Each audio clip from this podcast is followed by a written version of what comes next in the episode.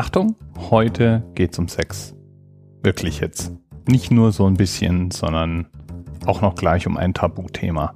Nämlich um den unzüchtigen Sex. Und das wundert auch gar nicht, wenn man den Themenpate der heutigen Sendung kennt. Oder die Themenpaten, nämlich die Macher des Podcasts Nackt im Kopf. Der beschreibt sich selbst als Beziehungspodcast, als lustvoller Beziehungspodcast und pflegt tabulose Gespräche zwischen ihr und ihm. Der Hinweis für Episode 318 jedenfalls war, dass im dritten Buch Mose Kapitel 18 das Verbot geschlechtlicher Verirrungen ausgeführt wird. Ich fand es ja schon immer einigermaßen bizarr, dass Religion sich einmischen muss, was man denn im Bett miteinander treiben oder nicht treiben darf. Aber in dem besagten Absatz geht es eigentlich um noch viel mehr als das. Wir würden heute sagen, dieser Absatz, dritte Buch Mose Kapitel 18, ist die Grundlage des sogenannten Inzest-Tabus. Und er fängt erstmal sehr typisch an. Und der Herr redete mit Mose und sprach, rede mit den Kindern Israel und sprich zu ihnen, ich bin der Herr, euer Gott.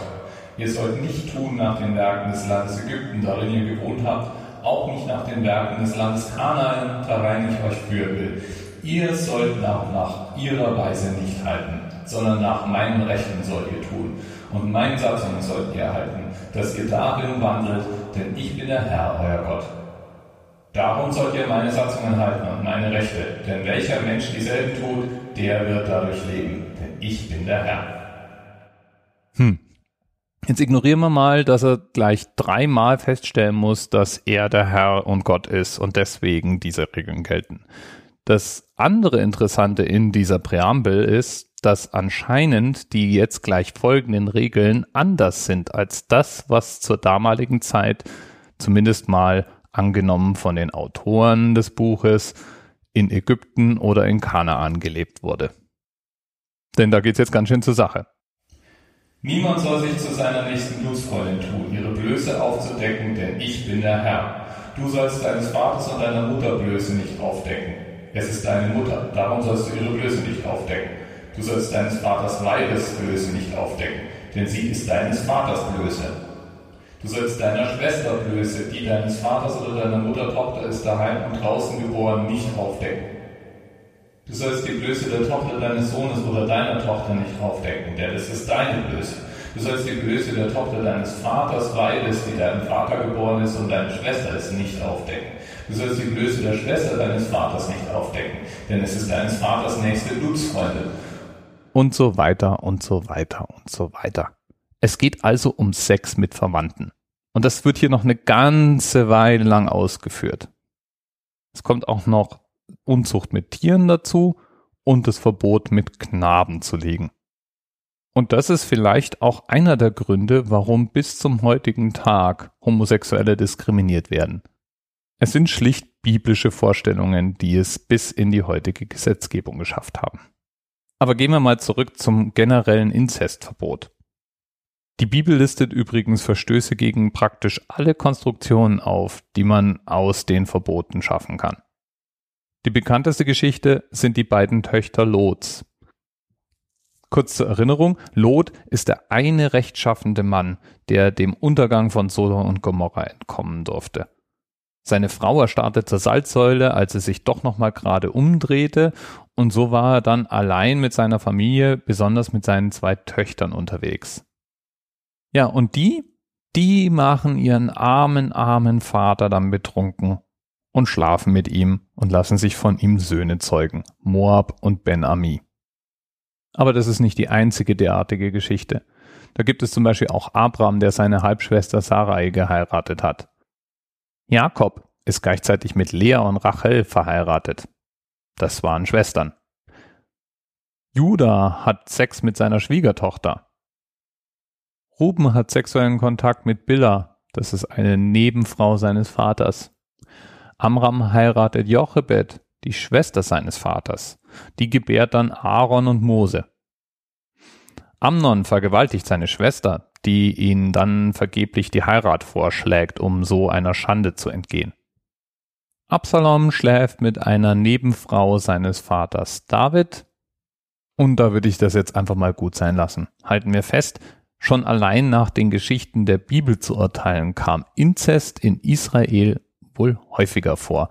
Und wir wissen es natürlich von einer ganzen Reihe anderer Kulturen. Wobei Inzest recht weit gefasst ist, als nämlich der Sex zwischen Verwandten ersten und zweiten Grades oder Verschwägerten. Und da wird es natürlich dann schon wieder schwierig.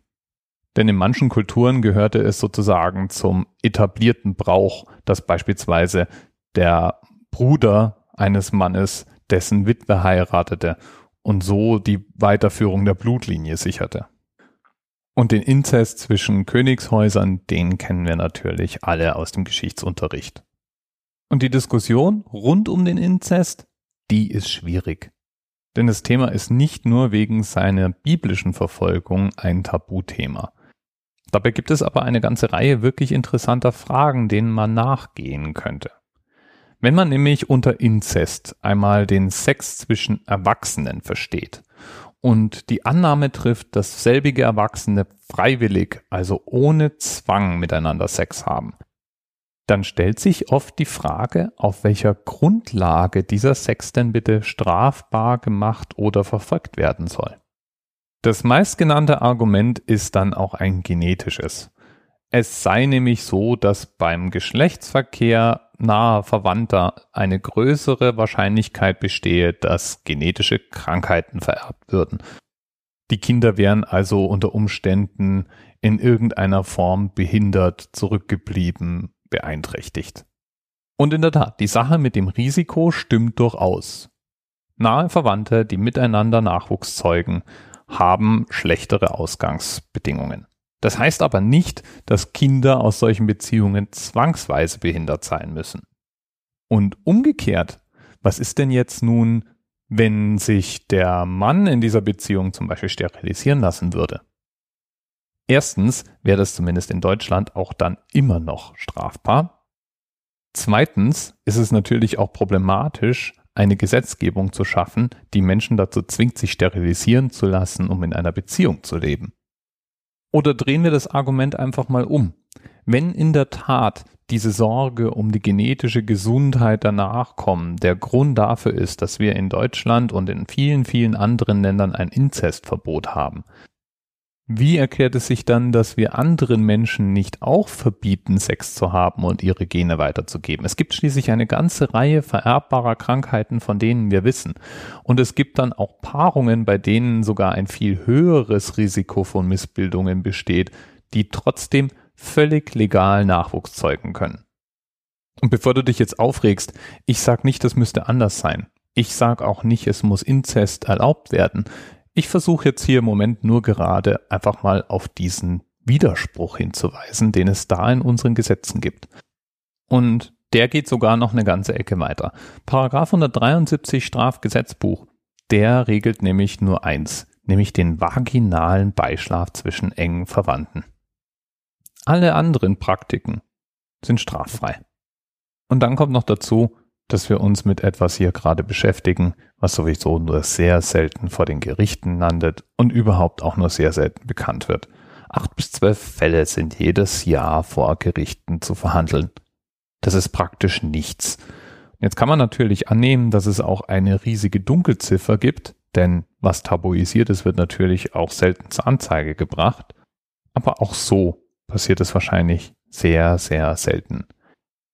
Und da komme ich dann immer irgendwann an den Punkt, dass ich mir denke, was erwachsene Menschen im vollen Besitz ihrer geistigen Kräfte gemeinsam beschließen zu tun und dabei niemand anders zu Schaden bringen, das sollte nicht Gegensatz von Gesetzen oder Tabus sein. Bis bald. TMRS 10, 9, 8. The experience of 47 individual medical officers was hier über die Geheimzahl der Illuminaten steht. Und die 23. Und die 5. Wieso die 5? Die 5 ist die Quersumme von der 23.